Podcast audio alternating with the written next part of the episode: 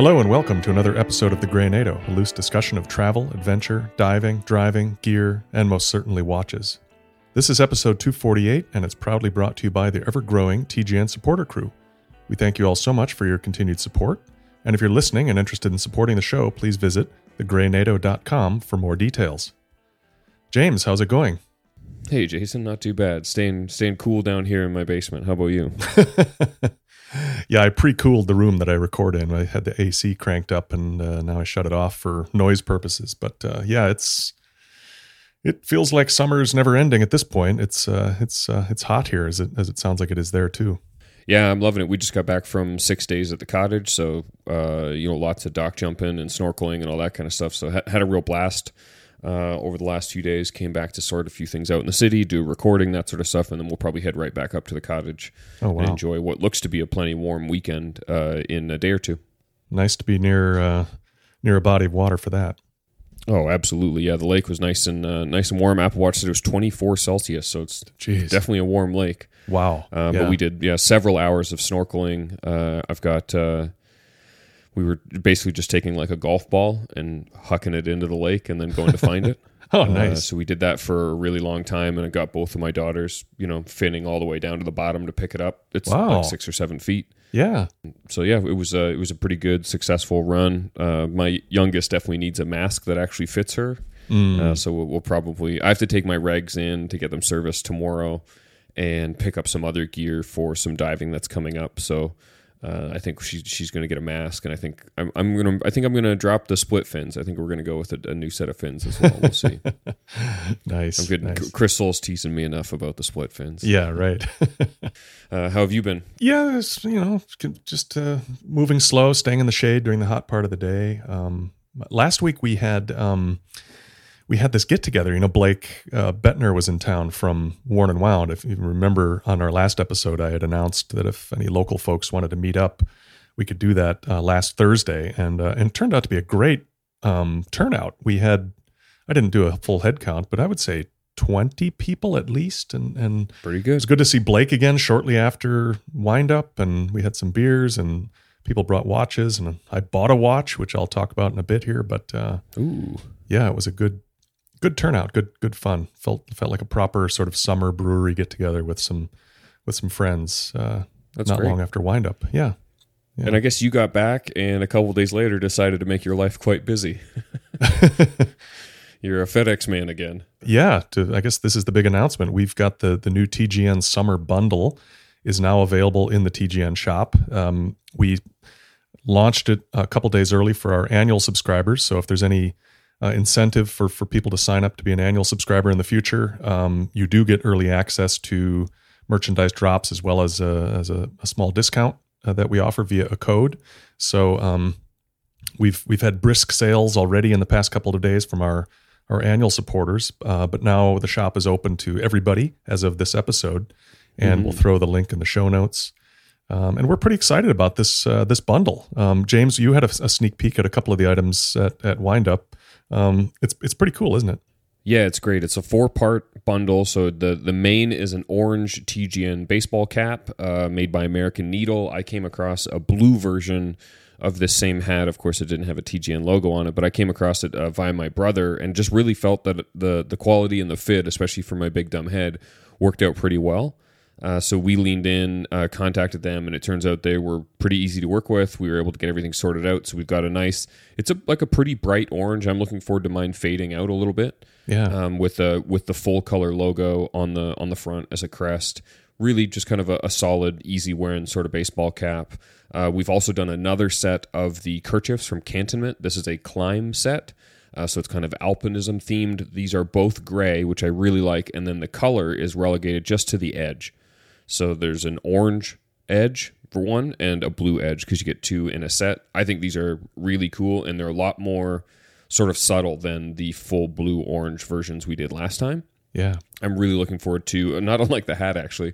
I'm really looking forward to washing mine a few dozen times and getting it like nice and soft and and and that kind of thing because yeah, they, they are well. really nice to have in a pocket. Oh, they yeah. sure do.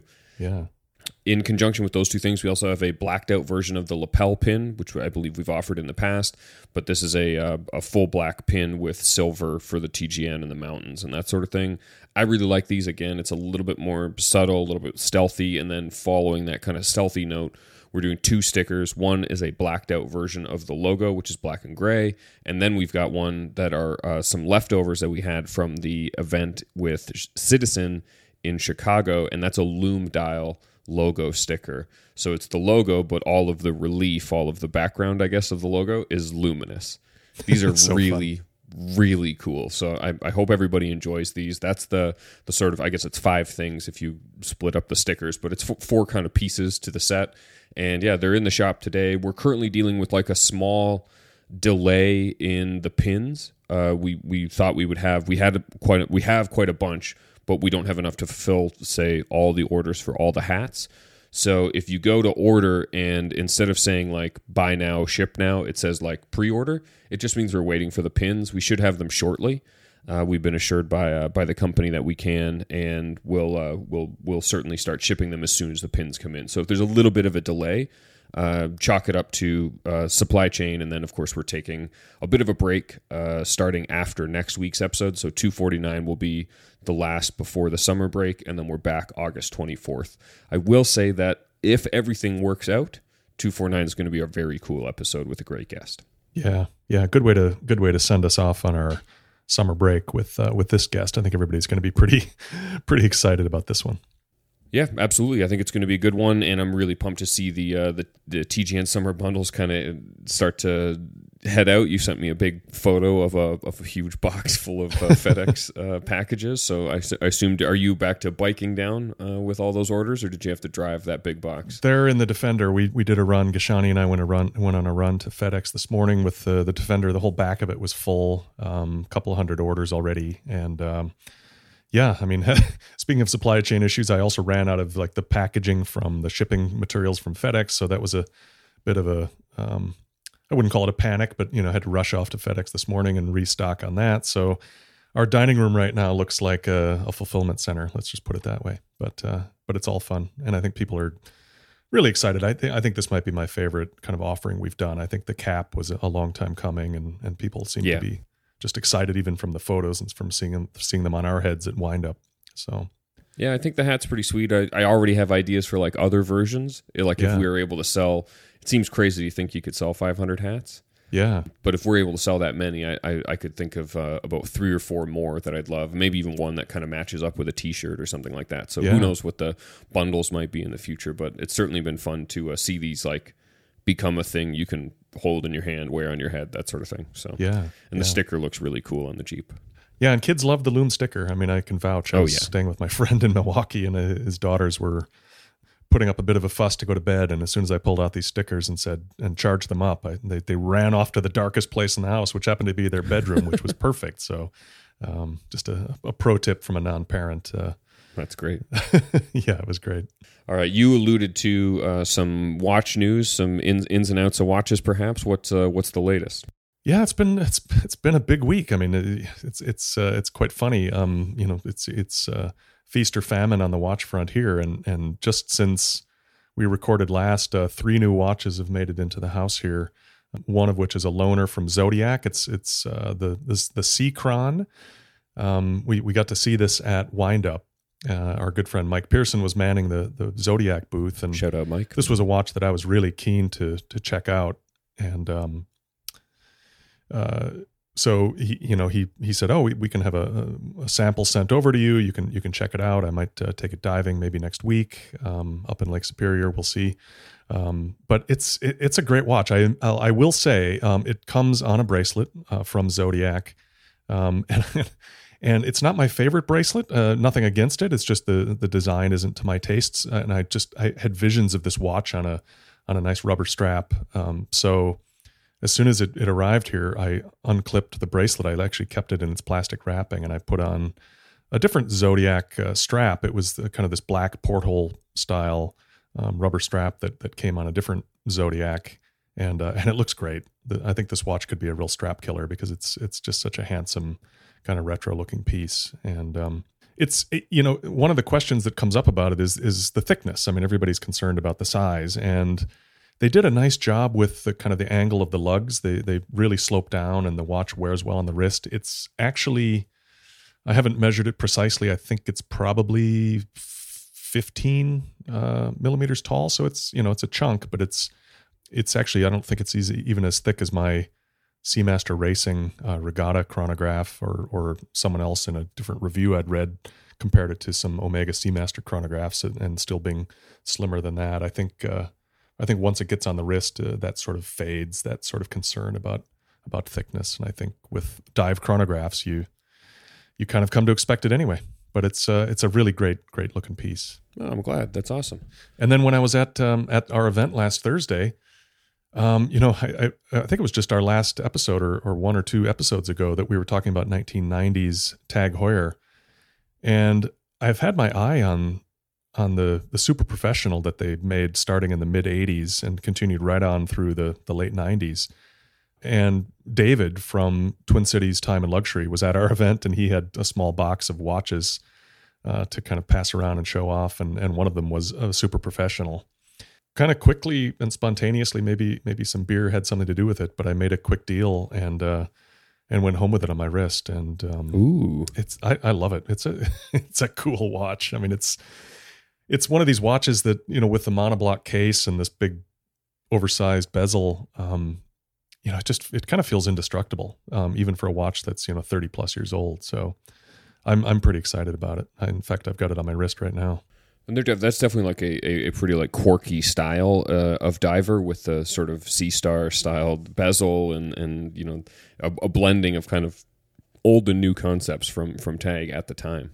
Yeah, yeah, it definitely feels of that era. Um, uh, but it's it, the thing I love about it, in, in addition to the the kind of strange bezel, uh, which is very grippy, um, are the the markers on the dial are some of the biggest I've ever seen on a dive watch. They're, the the lume plots and the triangle are just massive. So it's um, and it's got a little bit of glow to it left. It's a, it's a tritium loom, so it's oh, it's faded right, right. a bit, but uh, yeah, it's cool. And and it came on a bracelet, which is is it how it would have come. Some of them came with a dive package that had a, a rubber strap included as well as some dive tables. So you knew that Tag was kind of taking this seriously. But I've tried it on a couple of rubber straps and even on a NATO, and I, I think this is a watch that looks best on on the bracelet. I think you're right. The case is sort of a strange barrel shape, very short. It's not even lugs, I guess, but that that dimension is quite short. It's almost a very square dimension, and when you put a strap on it, it, it looks smaller. Whereas if you continue all that steel around the wrist, it it just seems to wear and look a little bit better. Mm-hmm. So that's the configuration I've got it in now. Kind, kind of like like a like a Seiko Monster. Just makes more sense on the yeah, bracelet. Yeah, yeah, yeah, yeah. That's cool. And then to, to wrap things up, I, I, was chatting with um, with one of our listeners, John Cook, uh, about Accutron space views because I have kind of an heirloom piece from a friend of mine, and um, trying to sort out how to get it working. I replaced the battery and and kind of working through some issues with it. Uh, and John is something of an expert and a collector of Accutrons, and so he said, "Oh, I'll send you over a." a space view uh, to to check out. So thanks to John, I I now have a space view, and he told me um, in, in, appreciation of of the show, he said, you know, go ahead and keep the watch as long as you want, do whatever you want with it. And so you know, John, I I got to give you a shout out. That's a incredibly generous offer. Um, and and I love the watch. It's got a, it's on my desk right now, humming away, amplified by the the wooden surface of my desk, and and it's just a really really cool little watch. So uh, yeah, a, a three watch week. I mean, crazy. Yeah, that's great. I, I know yeah. uh, some time ago, a colleague uh, who used to work at Hodinkee had one of these really beautiful uh, space views in the, with the gold with a bracelet. Yeah, and the gold and green and the bracelet all together. Mm. it's really good. They're really really cool watches. Yeah. Um, I don't yeah. know, like you see them in steel on a, a leather strap or something like that, and it, it, they kind of just you have to be you have to know and appreciate the movement at that point. Yeah, yeah, and and they're they're audible. I mean, they're they're it, mm-hmm. it takes me back. My dad had an Accutron many many years ago, and I always remember that sound. And um, yeah, it's it's just a fun piece. So. And then, yeah, with that Tag Heuer, it reminded me I, I, have started the hunt for a very weird watch that I don't think I'm ready to quite talk about yet, but it might even be weirder than a Super Pro, especially wow. for me. Wow. Yeah. Uh, it, it's a watch that came in multiple versions. So there's a diver, there's a chronograph, there's other stuff like that. And I've just kind of, it's always kind of been on my radar. And I went and Googled them the other day, and it turns out they're like about a quarter of what I thought they'd cost. Oh wow. Okay. So I'll, uh, if I have some more time, maybe it's a story. Maybe I'll buy one for a story. I don't really know. You know, it's, it's a it would be a secondhand only watch, but it's also either so obscure or so unloved that like Crown and Caliber doesn't have any. Oh wow. Uh, there's a few on eBay um, in in different sort of modes. There was none on Watch Recon at all, zero. I can't wait to hear what this is. Wow. So uh, I'll, I'll decide how, how I want to launch this. If it's more fun to like actually try and get one and then write a story about it or something, or or maybe it comes up in a question that we that we deal with at some point in the future. But uh, today, what I actually have on my wrist is uh, is something a little bit more conventional, uh, definitely handsome, and, and a cool new piece. It's the Longines Spirit Zulu in 39 millimeters. So it's their Flyer GMT Yeah. um, from the brand. Uh, they loaned it to me for a little while, and I've been wearing it and and really quite enjoying it. It's um, so obviously the 39 is 39 millimeters wide, 46.7 lug to lug. I measured it at 13.2 thick. 20 millimeter lugs, bracelet that tapers to 16 millimeters. It's a really nice watch. Like I, I like it quite a lot. It's a little over three thousand dollars. It's thirty one fifty on the bracelet, which I think like makes sense in their lineup and with their expectation of probably setting a competitive price point against Tudor. yeah. The funny thing is, is like in the span of time since the Black Bay came out, like the world of GMTs has changed several generations. Mm-hmm. and I, you don't you don't have to spend as much as a Black Bay GMT or this Longines to get a flyer. You can get it from Mido for you know in the 14 1500s. You can now get it from several brands using the 9075, including the Hydra from Lorier that we spoke about on the previous episode. So I think they have like a really competitive landscape. They um they also sent me the I asked for the blue one, but they sent me the version with the matte black dial, the gold um, indices and markers, and the green bezel Oh, sharp. which is like a combination that doesn't it's their flagship model it's the one that they probably probably the only one they actually had a press unit for so it's not like i asked for the blue and i should have gotten the blue yeah. it's more than likely this is the one that they had available and i think uh, this will appeal to a lot of people i'm just not one of those people but uh, aside from that and they make several versions there's a black version as well that i like there's a the like i said the blue one which i think is quite handsome I I think it's a pretty impressive watch for the money. And if you want something that's a very well made, has a great warranty, has a solid movement, uh, I think they've done a nice job with it. The bezel action is great. Expect a story on Hodinkee sometime soon. Uh, and if if my opinion differs in some way, it's because I've you know I've put a little bit more time with it on my wrist. But yeah, it's been Yeah, good. It's nice to see these GMTs and at this price, at this size, and and sort of price point coming around.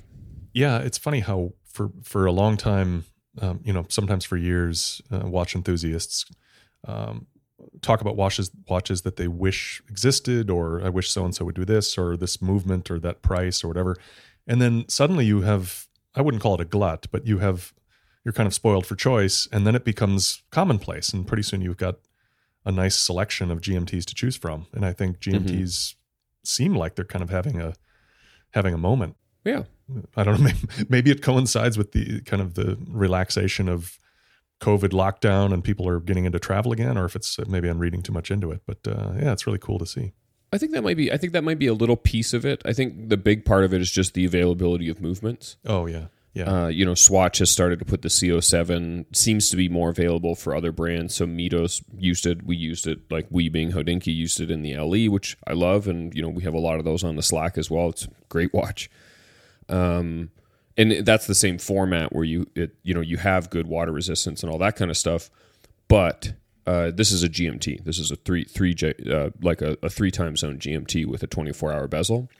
Yeah, I think yeah, the the movements are really starting to to make some offering because you have Seiko with a pretty solid collar that we've seen in like the SPB 381 and 383, and now we have the 9075 and Citizens version of the 9075 is the 9054, I believe, and we're seeing that in more watches. So I think I think as good as this Longines is, and I'm I'm absolutely impressed by it for the most part. I think the the like the bubbling, the boiling point for GMTs is going to be under two grand. Mm. And I don't think that's going to mean people won't buy the Longines because Yeah. it's still a good cut under a Tudor and feels very similar in build quality. yeah, Right? yeah, yeah, And the 39 millimeters is simply more wearable than a Black Bay GMT at you know 41 quite a bit thicker. Uh, so I think they have a, a great formula and a price point that makes sense for the market that they want to exist in. But I think like uh, yeah, I think the boiling point where the action is is going to be under two grand. Longines is one of those brands that I I always forget about, or not forget about, but I don't consider when I look at um, you know various pieces, whether it's a dive watch or GMT or Mhm. whatever. But you know they, they've got such a deep catalog, and I, I Oh, don't yeah. quite know why they're in a blind spot for me. Um, I had a, a Legend diver the very first generation when they had it. I kind of still wish I did because I'm I'm in love with that twin crown sort of super compressor style case, but. I mean, they have so much more. I mean, just such tremendous stuff. But I, I don't quite know where they they sit in the scheme of things. I mean, you know, you you made an obvious comparison to Tudor, but it just feels like Tudor's a more kind of dynamic, hip brand that everybody gets excited about. But for some reason, Longines doesn't feel like it occupies that same space. I can, you know, speaking from our perspective, and I think that's where your where your read on the market comes from. Yeah. You know, Longines is massively popular in Asia and Yeah. has been for a long time. And then I think the other side of it is where Tudor came to the states and they did so with a dive watch, mm-hmm. like a pretty solid dive watch that a lot of people wanted. While credit where credit due, Longines was one of the first brands to really make a vintage throwback dive watch with the one you mentioned. Yeah. I don't think that the Hydro Conquest has ever really hit the same zone that where people go hard on a Seiko for similar or less money or more money for something like a Black Bay 58. And I think the Spirit is kind of fixing that slowly, although admittedly it's not a dive watch. You know, more aviation inspired, Yeah. but they have some dive watch qualities in terms of some of the aesthetics. So I, I think that it, it is a very narrow perspective that I have on Longines because mostly what brings me to a watch brand is their dive watch. Mm-hmm. And I've, I've never really thought that the Hydro Conquest stood out for me. I've seen them in person. I've seen different sizes. I've seen different colors. They don't like they don't speak to me for whatever reason. And it's not that they're a poorly made watch. That's that's not going to happen. Longines makes a great watch, and they do a really good job with a lot of different styles and and you know kind of inspiration. But when those ones don't work, I tend not to be feel like a strong connection to a brand Yeah. when they don't have like a go to dive watch. Yeah, I agree. I mean, I think brands kind of, at least in our space, kind of lead with lead with the dive watch, kind of a hero product. And and you know, Longines has done some nice dive watches with the Legend, and then with Totally. that Skin Diver, and and maybe one or two more kind of retro inspired ones. And they just haven't they haven't had that same status as as the Black Bay family, which is just I mean, Tudor just leans into that, as everybody knows. I mean, Yeah. just so many spin-offs. Yeah, and I think it could be the Spirit. I think they're still evolving the Spirit line. Obviously, new sizes, new functionalities. They've got a flyback chronograph, all this kind of stuff. And, and I think where maybe Tudor wants to go hard into, say, like dive watches in a Rolexy sort of way. Yeah. I think that Longines is probably a little bit smart by giving themselves some space and going a little bit more towards aviation. True. Right. Like it's not that it's not a bad option to be the the brand one down from uh, price point, not not a qualitative statement about Longines, but down from a Breitling or an IWC. That's a good spot to be, yeah. Yeah. right? Like that's what Omega used to be to Rolex, Mm-hmm. right? And then we had this vacuum where Omega and Rolex both pushed even higher up, and uh, definitely Omega higher up, and you end up with Longines taking some of that space, Tudor taking some of that space, and and I think they're doing a nice job. I think the Spirit stuff largely makes a lot of sense, and I'm I'm interested to see where they take the line moving forward. I, I think the watch would be even more compelling in like a very muted sort of platform, some titanium, that sort of thing. Like give me the give me the like sporty one Yeah. Yeah. this like subtle sporty one. These ones still have a little bit of like that throwback elegance, which is like Longines' character charm. Mm-hmm. Is they make a very elegant watch. They make a beautiful dress watches and great chronographs and that kind of stuff. But give me take take the spirit and go like, all right, this is the this is the sporty one or whatever. Yeah. Yeah. Could be fun. Yeah. Always interested in a GMT under five grand. That's uh that's uh especially those that are flyers. Yeah. Well, we've got uh, we finally have reached the end of our crew and a uh, questions today. Um, you know, I think this is number four, and and people seem to to like these. So you know, I I think even one of the questions in here is related to could we do more of these, and and certainly we'll we'll consider that. I think it's a nice way to kind of fill in a week maybe where another topic doesn't pop up, but there aren't a lot of new watches out or whatever it might be Yeah. and uh, and they, if they've served us well, and, and thanks to everybody for for submitting these. And, and if we do it in the future again, just keep an eye on Slack, and we'll solicit some more questions. But uh, should we should we jump in? Yeah, just want to give a little bit of a background for anyone who might be brand new. Uh, Oh, on yeah. the off chance that this is your first episode of TGN, welcome. Happy to have you here. The Slack Crew and A is essentially a Q&A where we ask our Slack platform, which you can get into for as little as five bucks a month by supporting the show. And we asked everybody if they just had questions that they didn't want to record and send in for a, our monthly Q&A episode. And honestly, I'd, I'd never expected to do four of these. Um, but I like the questions, and we asked, so we will answer. And so this is the fourth one. I think the finale, at least the finale for you know the next little while, and then we'll look at the data and see if this makes sense or if there's a more elegant way to do it or a more fun way, all that kind of stuff. Obviously, we do a monthly audio Q and A where people call in. Call in is in quotations. You know, record a voice memo on your phone, send it in to us, and we answer the question uh, for the supporter side of the uh, community it gives us a, a nice fun episode and uh, and yeah like i said i really enjoyed a lot of the questions and recording the last three of these. Yeah. so a big thank you to everybody who did throw one in. And yeah i think we should definitely do more in the future and maybe find a way to get more questions into one episode rather than breaking it up into so many episodes. Uh, but for the summer break and most of switzerland's hanging out and you know doing their vacation thing i think this makes a lot of sense. So we can kick it off with uh, one from Dennis who says A lot of TGN talk is focused on design, watches, cars, and other objects. Are either of you interested in architectural design? And if so, what kinds? Do you see any relationship between architecture and watches? What do you think, Jason? Well, I am not a student of architecture. I do admire nice architecture, but uh, I am very naive or amateur when it comes to kind of architecture appreciation. I I, I think the obvious relationship between architecture and watches, or the most obvious one to see, uh, is the Bauhaus movement that covered more than just architecture. It was in a lot of elements of design, but um, you know, I, I think it, it, at least to to kind of uh, uh, the uninformed like myself, I think it, it, there's a, a clear through line with watches from a, a company like Nomos, the kind of the most famous current um, kind of advocate or or user of, of Bauhaus uh, design principles, um, and and kind of some of the the architecture that came out of that school of design back in gosh early part of the 20th century in Germany. But other than that, I mean, I, I tend to kind of lean towards more modern architecture. It's funny because we we live in an older house. I, I love kind of seeing old homes and and have an appreciation for that. But uh, my own tastes really run to kind of clean, uh, clean lines, very geometric proportions, uh, kind of things that incorporate nature. You know, whether it's a uh, arts and crafts or, or Frank Lloyd Wright style stuff.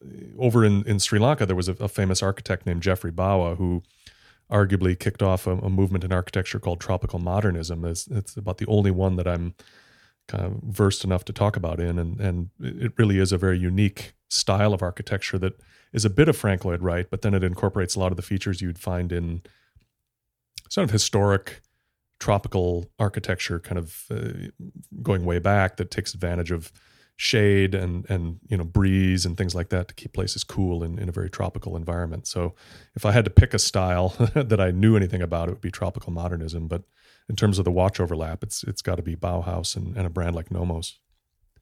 What about you? I have a feeling you're you're more into architecture than I am. I, I enjoy it quite a bit, but I don't know anything about it. Like I couldn't sit and have a conversation about one person's Yeah. designs versus another. Obviously, I think like a lot of people my age, I love mid-century modern. Mm-hmm. Um, the internet has fed that to me, and I've enjoyed every bite of it so far. As far as watches and and architecture, I, I do see a relationship between it in terms that like architecture, at least to my understanding, typically works in eras of taste, not unlike music in some in some scenario where there's a lot going on, but there's always kind of like a main zone that's kind of you know, like if I look at my public school from when I grew up, I know when that was made just from the way it looks. Oh, sure. Yeah. right? And and if you see if you see another like when i went to university i you could point from one building to another and know that's older than that one. Right. right? And it's because they come in eras. And i think we see the exact same thing as watches like we do in furniture. You can see designs that that were came of an era whether it's an eames chair or a rolex sub or whatever and i think that that's kind of speaks to it and and you know the last decade or so probably for homes as well has seen a resurgence of picking up on a previous era just like it has in watches Hmm, interesting. and and I think that does kind of weigh in interestingly into these topics sometimes. But as far as architecture goes, I'm not deep enough into it to see a turned lug and go, oh, that's reminds me of so and so's foundations or whatever. Yeah, yeah. Um, maybe someday. You know, I uh, I used to spend a lot of time with. Uh, Stephen Pulvirent, and he uh, was definitely a student of architecture and could uh, could you know driving around LA with him was fascinating. Oh, I bet, yeah, because there's so many generations of architecture in that city. Yeah, yeah. It's just funny how you know there's a lot of talk about the relationship between cars and watches, and and you can even mm-hmm. you know some people will will say okay this this watch reminds me of you know an alpha or or this you know rolex is the mercedes of watches or whatever. But like it, it, at least to me I, I can't do the same with with architecture. Uh, i'd be curious i mean if anybody is versed in, in architecture theory or has any ideas around that uh, would love to hear about it. If whether you put it in a comment on substack or drop it in slack or something i'd love to love to read more about it yeah thanks so much for that all right, let's jump into uh, what seems like a pretty straightforward question from uh, Anderson, who has a simple question Seiko SPB 317 or Doxa 50th anniversary Shark Hunter? Well, James, what say you? I have a feeling we're both going to come down on the same side of this one. Yeah, Doxa. Yeah. Yeah. The Seiko's a great watch, but the Doxa is a Doxa. Yeah. Yeah. Like, yeah. if, if I had to pick one, especially between those two, there are Seikos that exist today that would challenge my love of uh, 50th anniversary Shark Hunter, yeah. but it wouldn't be the 317. Yeah. Yeah. I guess the one thing the 317 has going for it is it might be more versatile in terms of straps and clothing you wear with it, if that's important to you. But uh, the Doxa just uh, has character in spades and such charisma for a, a watch that uh, I, am always going to vote that way when it comes to mm-hmm. a question like this beautiful architecture for that. Yeah. Thanks for that question, Anderson. Uh, next up, let's grab one from Arthur, who says, "Have you guys ever heard of Ollech and Wajs, the watch company?" Uh, I have. Jason, I assume you have as well. Yeah, I mean, gosh, back when when I was just learning about watches, I remember there was a, a website. It was a pretty bad website. It was it was it looked very um, kind of cobbled together, m- largely text based, um, kind of developed probably back in the 90s or something with a guy who used to sell all manner of of interesting watches and kind of I think it was like military memorabilia and things and and he sold Ollech and Wajs and I remember looking pretty hard at some of those early ones. Now they've changed quite a bit. I think the ownership has changed, et cetera. Um, mm-hmm. But I remember delving kind of into the history of the brand, and it was kind of under the radar. And I never, never owned one, but um, they were kind of that military inspired, very kind of sober um, instrument style watches, and and it looks like they've stayed the course, if if not improved. I mean, the watches look pretty fantastic these days. Yeah, I owned um, a model that I'm actually not sure the name of. This would have been a very very long time ago. I believe I traded it for a couple micro brand watches, maybe like an LM7 or an LM2 from Ocean Seven and some other stuff. I'd have to go. I used to keep a spreadsheet of this stuff. I had one. It looked a lot like a like their version of a Submariner. Oh, sure. So it had the yeah. sub style case, the sub bezel, uh, Mercedes hands, and otherwise their their own sort of dial with that cool logo and some red text, if I remember correctly, like for a 24 hour display. Yeah. Um, and it was in the same time I had a couple um, Invictas. I had a I had a handful of watches that looked a lot like subs. And over time, I kind of realized like that I, I didn't have that much of a taste for homage watches when it was about an icon like a like a sub.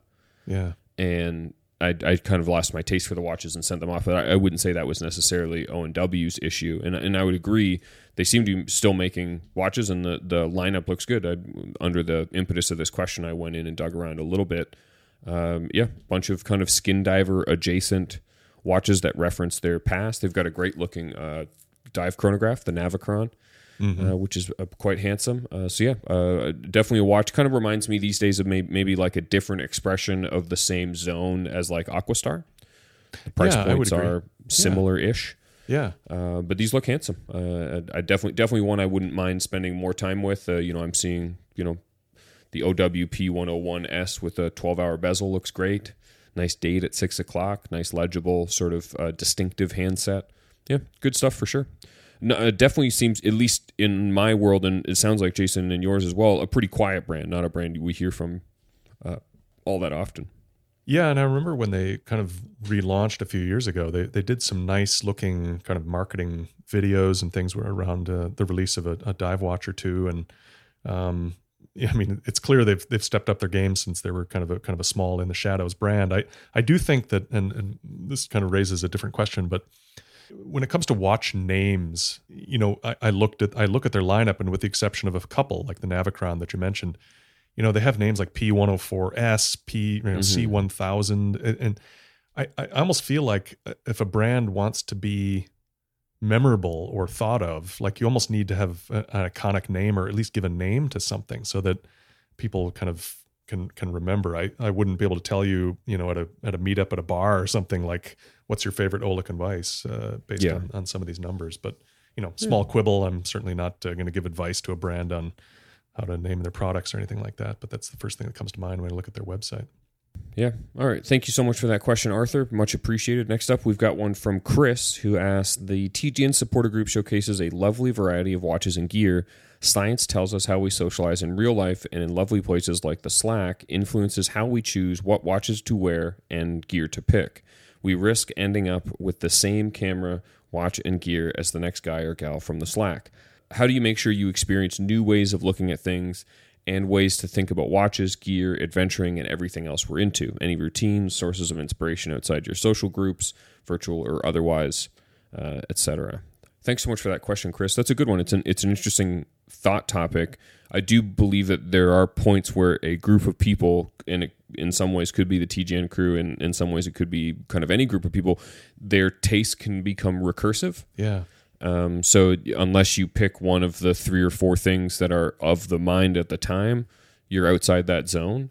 I, I find that curiosity is typically like the cure for that sort of thing. You know, I, I've never really felt like I needed to have the same thing as somebody else to feel like I was necessarily part of the team. And I really hope that's not what's happening or or that's how anybody feels on the Slack. Like it, you know, we see a huge and very wide variety of watches and gear and, and, and other stuff.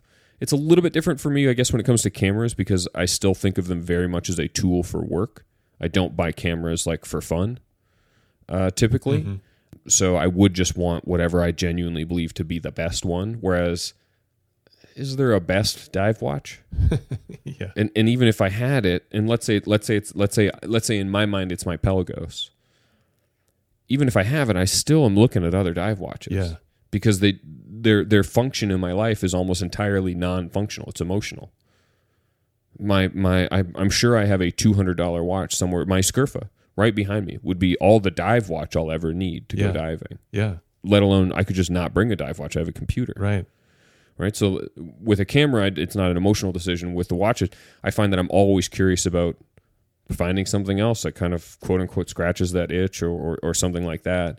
And then as far as sources of inspiration, I mean, it's it's YouTube, it's stuff I write about, it's it's people I, I chat with in my friend circle and that sort of thing. It's just discovering discovering new stuff.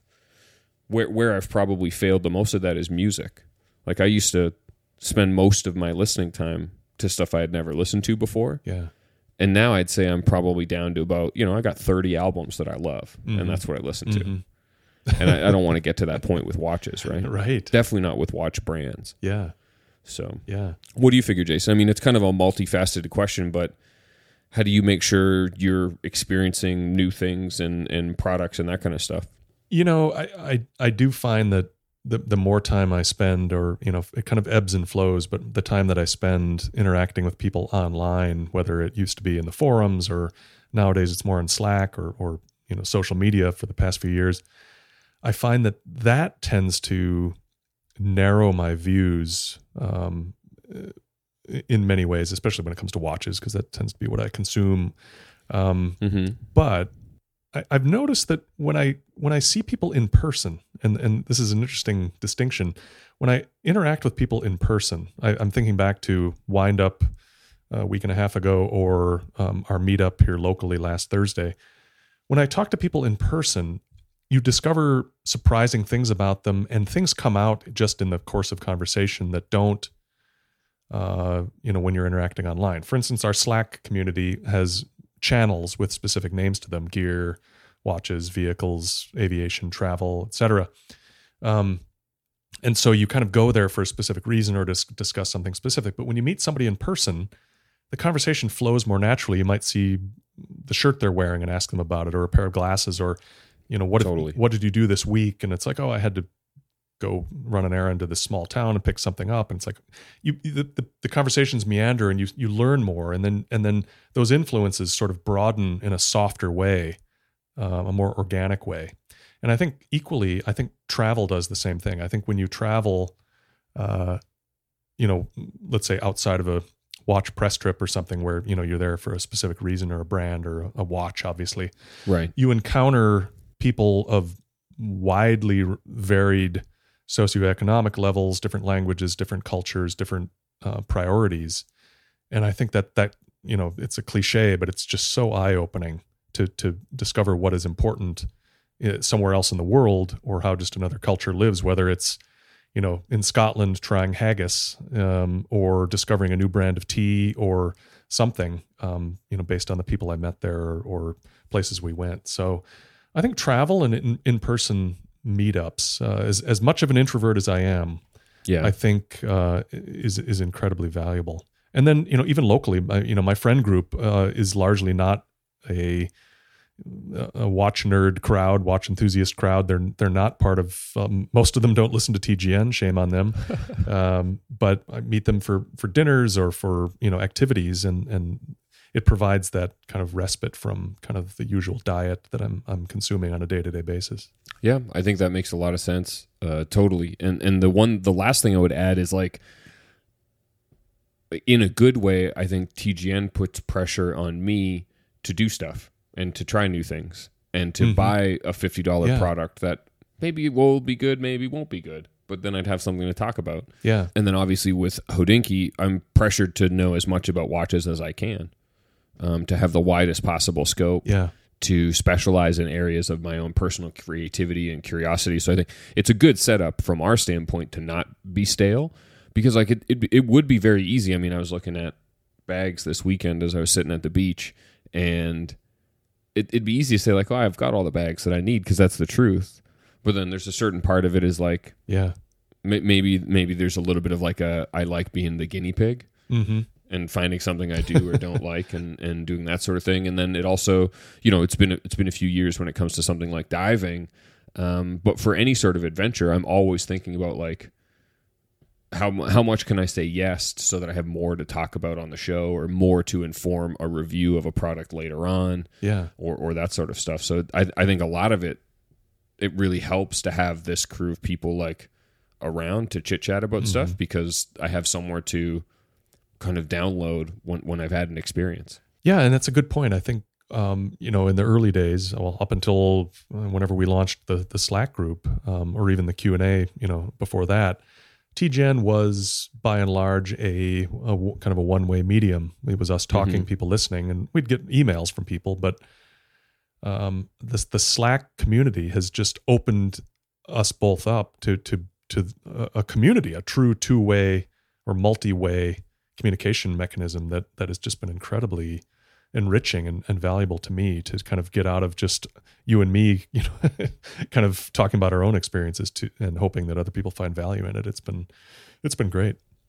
Yeah, I agree, and I think there is there would be um, a natural age to how much you and I could talk about things just of our own effort. Yeah. right? You could only go for so long, and and you have to remain curious. You have to remain interested, and you kind of like at a certain point have to understand that like something might be good just for the discussion, just for the Mhm. the experience of it all. It doesn't Yeah. necessarily have to be a lasting forever whatever. Uh, so yeah, I think I, I think I definitely agree on that front. And uh, a, a really fun question, Chris. I, I hope that answers it. And obviously, uh, we're again saying thank you for the questions in in a world where you guys are giving us stuff to chit chat about and that sort of thing. So we've got one more from Tyler who asks, uh, "What books, art, movies, etc., have influenced you the most in your development as humans?" in the early episodes, y'all mentioned the Stoics a few times, and I was curious if we have a few Seneca heads in the house. I, I think the Slack would suggest we have a lot of um, folks that are into into the idea of Stoicism or have read into it in, in the past. So I, I, we can even start a, a Stoics channel. Swing by new dash channels dash and dash requests. It's a, a channel in our in the Slack, and let us know. Uh, or I'm sure somebody will post it and just give that one a thumbs up, so we have a little a little tally. But I'd be happy to. Um, definitely, that's that's something I came to a little later in my life, largely through the Tim Ferriss podcast. Uh, he got uh, quite interested in Aurelius and Seneca and and all that kind of stuff, and then had Ryan Holiday on and and, and that sort of stuff. So I've I've definitely uh, dabbled, I would say, in that sort of stuff. I don't know, Jason. I mean, like like I guess for movies, is it Bond for you? You know, In some way? I I think I'm someone who I, I've always kind of described myself as sort of a a romantic at heart when it comes to kind of nostalgia themes or movies, whether it's a, a book or music or or a film. Um, and it's largely influenced me since since way back. And I think, you know, the Bond movies are one thing. I think those are they're kind of pure fun and and whatever. But like, uh, you know, if I look at some of my other favorite movies, whether it's uh, you know, The English Patient or Tinker Mhm. Tailor or something, they they Mhm. speak uh, to a very specific era and and those sorts of films have a lot of in, impact on me and, and movies that I I what can watch over and over again and, and get a certain vibe or feeling. I think going back to um, kind of my early days in development, you know, when a lot of us uh, develop the, the way we think and, and form our personalities in, in high school, you know, it, it came through with a lot of the, the music I was listening to. And, and back then, this was okay, I'm dating myself, but it was the late 80s into the early 90s. And it was, I was listening to a lot of kind of British sort of thinking man's pop, you know, whether it was the police or Peter Gabriel or U2, you know, they, they wove a lot of sort of cultural references, religion, philosophy into the lyrics. And I remember kind of being fascinated by, you know, reading the liner notes to albums and kind of discovering things about, you know, if you look at the, the Synchronicity album from the police, 1983 or 84, um, you know, it's based on a book by Carl Jung, um, the, the Swiss psychologist. And I remember wondering about that and, and then then going off and, and reading Jung. And then when I went into to college, you know, taking a psychology class where we studied Jung and and then Jung had an interest in Eastern religion and you know, having been raised in kind of a, a fairly conventional Christian home, I, it was kind of eye opening to me to kind of go and look at what you know Buddhism had to teach and and you know take meditation classes at a, a Zen Buddhist uh, community here in the Twin Cities when I moved here, and and all of those sort of threads that sort of expanded out from there um, have kind of made who I am, you know, made me who I am, and and Sure. that's when it all started, you know, and I think it it all came from from uh, a lot from from the music I was listening to, which then led to books that I was reading, which then led to you know just other things. Um, Mm-hmm. so yeah, I mean, I it, I didn't give it any credit at the time, even when you know mentors or otherwise would have suggested. But the weight of like the things that you take in, whether uh, any type of media, from like thirteen to eighteen, mm-hmm. yeah, really really has an effect. And I mean, it, it's crazy because it, you, it's now where I'll go back and watch documentaries about that era. We'll call Yeah. it the very the very late '90s. I would have been um, would have been uh, 14 in '99, yeah. and that's when Fight Club came out. oh, sure. And I was listening to music that kind of followed that kind of like we've been let down by everybody else, but Hmm, we're not out of options sort of feeling. And yeah, I think if you follow that through line, the the rebellious nature in there combined with the expansion, the like limitless possibilities of the internet, which like I grew up I grew up right alongside. You know, I built my first computer when I was 6 or 7 and I remember when we first got online and bought CDs on Columbia mm-hmm. House and I remember installing my first video game. I remember getting my first PlayStation and later on Xbox. I remember waiting in line for Halo 3 at midnight. Like all these ideas where it was a mix of you don't have to trust the way that everybody did it before you, yeah, the way that my parents did it, and you probably shouldn't. Right. And also there's this platform where you can do anything you want. I think I was probably influenced most strongly by very early internet culture mm-hmm. which would be almost hard to encapsulate at this point, but podcasts like before Apple started running podcasts. I remember listening to a very early episode of a, of a show that used to run all the time called This Week in Tech with Leo Laporte. It was it must have been right around the time that Apple started to actually carry podcasts. Yeah, and and just thinking like, so this is a guy. He's at his house, and he basically has a radio show, and he can do anything he wants.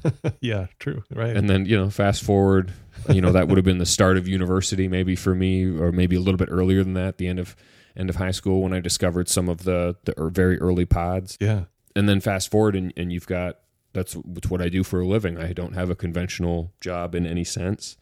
You know, I, I don't I did not put my university degree to any use at all. hmm Uh, so yeah, I think I think it's it, it'd be tough to tie it to one book, one movie, or or something like that. But just largely, I think that I'm a product of the tone of the society. You know, I, I grew up in a small town, so we didn't have a ton to do, so we sat around and listened to a lot of music.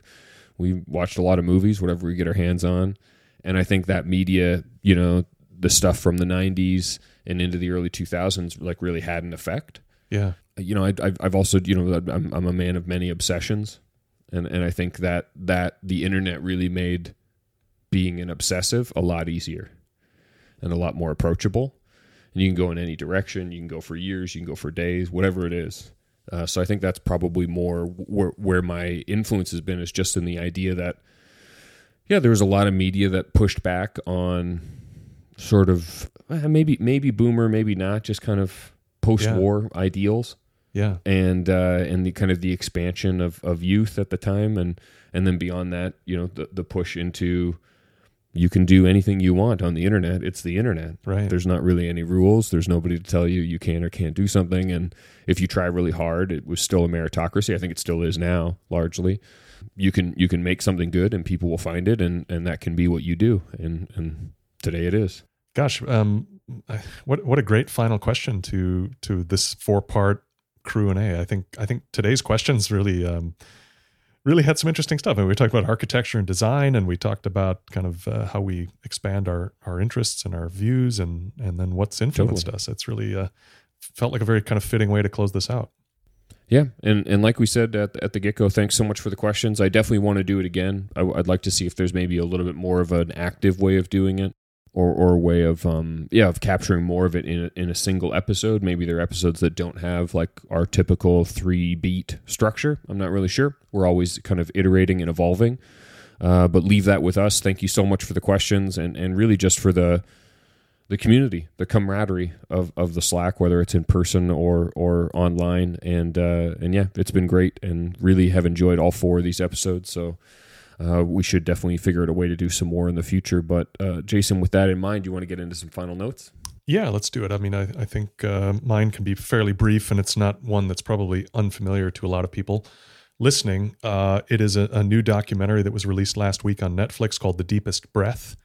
Uh, I watched it um, over, I guess it was over the weekend, uh, and it's it's quite quite a you know uh, poignant, uh, heavy, emotional documentary about a tragedy in the freediving world. Uh, it's a documentary about the Italian freediver Alessia Zecchini and her safety diver slash coach um, slash uh, partner uh, Stephen Keenan uh, from Ireland. And you know, I, I'm not going to kind of give it away. I think it, it's fairly clear if you watch the trailer or if you you've watched the first few minutes of it what what it's about. But you know, there have been some good good diving movies, some decent free diving movies. I think this kind of continues that, and I think you know they they did a great job with this. It's it's a great story with some some great footage. It's really well told, and uh, yeah, I mean, just check it out. I think uh, I think most people probably have seen reference to this. It was kind of making the rounds on Slack as well, but uh, yeah, check it out. Mhm. Yeah, it looks like a good one. Uh, definitely has been on on my radar, and Netflix has uh, suggested it a couple times, so I'll definitely have to give that a watch. Yeah. What do you have? You have a show too. It looks like. I do, yeah. The latest from Taylor Sheridan on Paramount uh, is called Special Ops Lioness. It's uh, it's a it pretty clearly a special ops sort of drama. Uh, two episodes out, uh, maybe the third. No, I think the third comes out the weekend after this episode. So there's two episodes out so far, and I enjoyed both uh, quite a bit. It's uh, Zoe Saldana in the lead as a CIA agent, kind of developing assets Mhm. uh, for various areas, and uh, it's it's kind of gnarly. Uh, it's got an edge to it. It's definitely violent. I mean, it's a ta- if you know any of Taylor Sheridan stuff, that's everything from you know he wrote Sicario, uh, in Wind River, um, and then he's got uh, several shows in uh, Mayor of Kingstown and Yellowstone and all that kind of stuff. So uh, he gets around. He's got a lot of a lot of uh, you know Wow. irons in the fire. Yeah. Yeah. very very much so. Um, but this one, you know, I'm a pretty pretty big sucker for like special forces sort of stuff Yeah. and uh, and this one kind of does it. I love that it's got a female lead. Uh, and the first two episodes were like interesting. They had a little bit of like a family element, a little bit of uh, like a background BTS to a mission element, and then some actual sort of like action, um, all kind of wrapped up into one. Uh, uh, so far, so good. I'm I'm gonna keep watching it, and uh, if that sounds like it could be up your alley, then uh, check it out. It's called Special Ops Lioness. It also seems to just be called Lioness in many scenarios. So I'm not sure if it's both or one, or they use them interchangeably. But Special Ops Lioness. Uh, I've got a link to the IMDb in the show notes for you. Yeah, you mentioned only two episodes out so far, and I, I when it comes to series, I, I just I I have such, I guess not much patience, but a lot of patience because I always want to wait until all of the episodes are available and then just zap through them like on a weekend or something. Gashani and I do it all the time, and it sounds horrible, but you know we will just like sit and plow through a seven or eight episode show. I mean we've we've tried to do that with. um Hijack, the latest one with Idris Elba, which is quite good, but we have to wait till next week for the the final episode to come out, which is a bit maddening. But uh, yeah, you're good on you for for taking it one at a time with uh, with Lioness. Yeah, I have trouble these days, like sitting still for that long.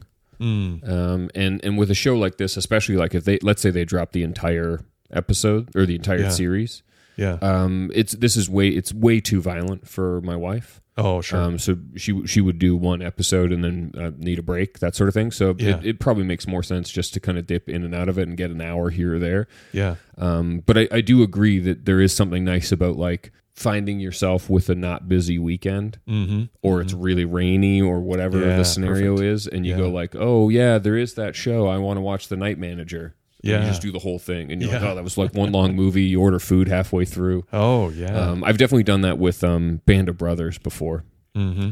uh, when i used to make a habit every november 11th which is remembrance day here in canada of watching the entire series i think i did it three years in a row Oh, wow. Yeah. um, it's like t- 10 and a half hours or something um, but you so you'd have to get up early and like put it on and uh, it, it's the best um, but I, there is something special about that experience as well Yeah. All right. Good show. Yeah that was a fun one and as always thank you so much for listening if you want to subscribe to the show notes get into the comments for each episode or even consider supporting the show directly and get yourself a new tgn signed nato and access to the slack please visit thegreynato.com music throughout is siesta by Jahzzar via the free music archive And we leave you with this quote from Bryant H. McGill, who said, Curiosity is one of the great secrets of happiness.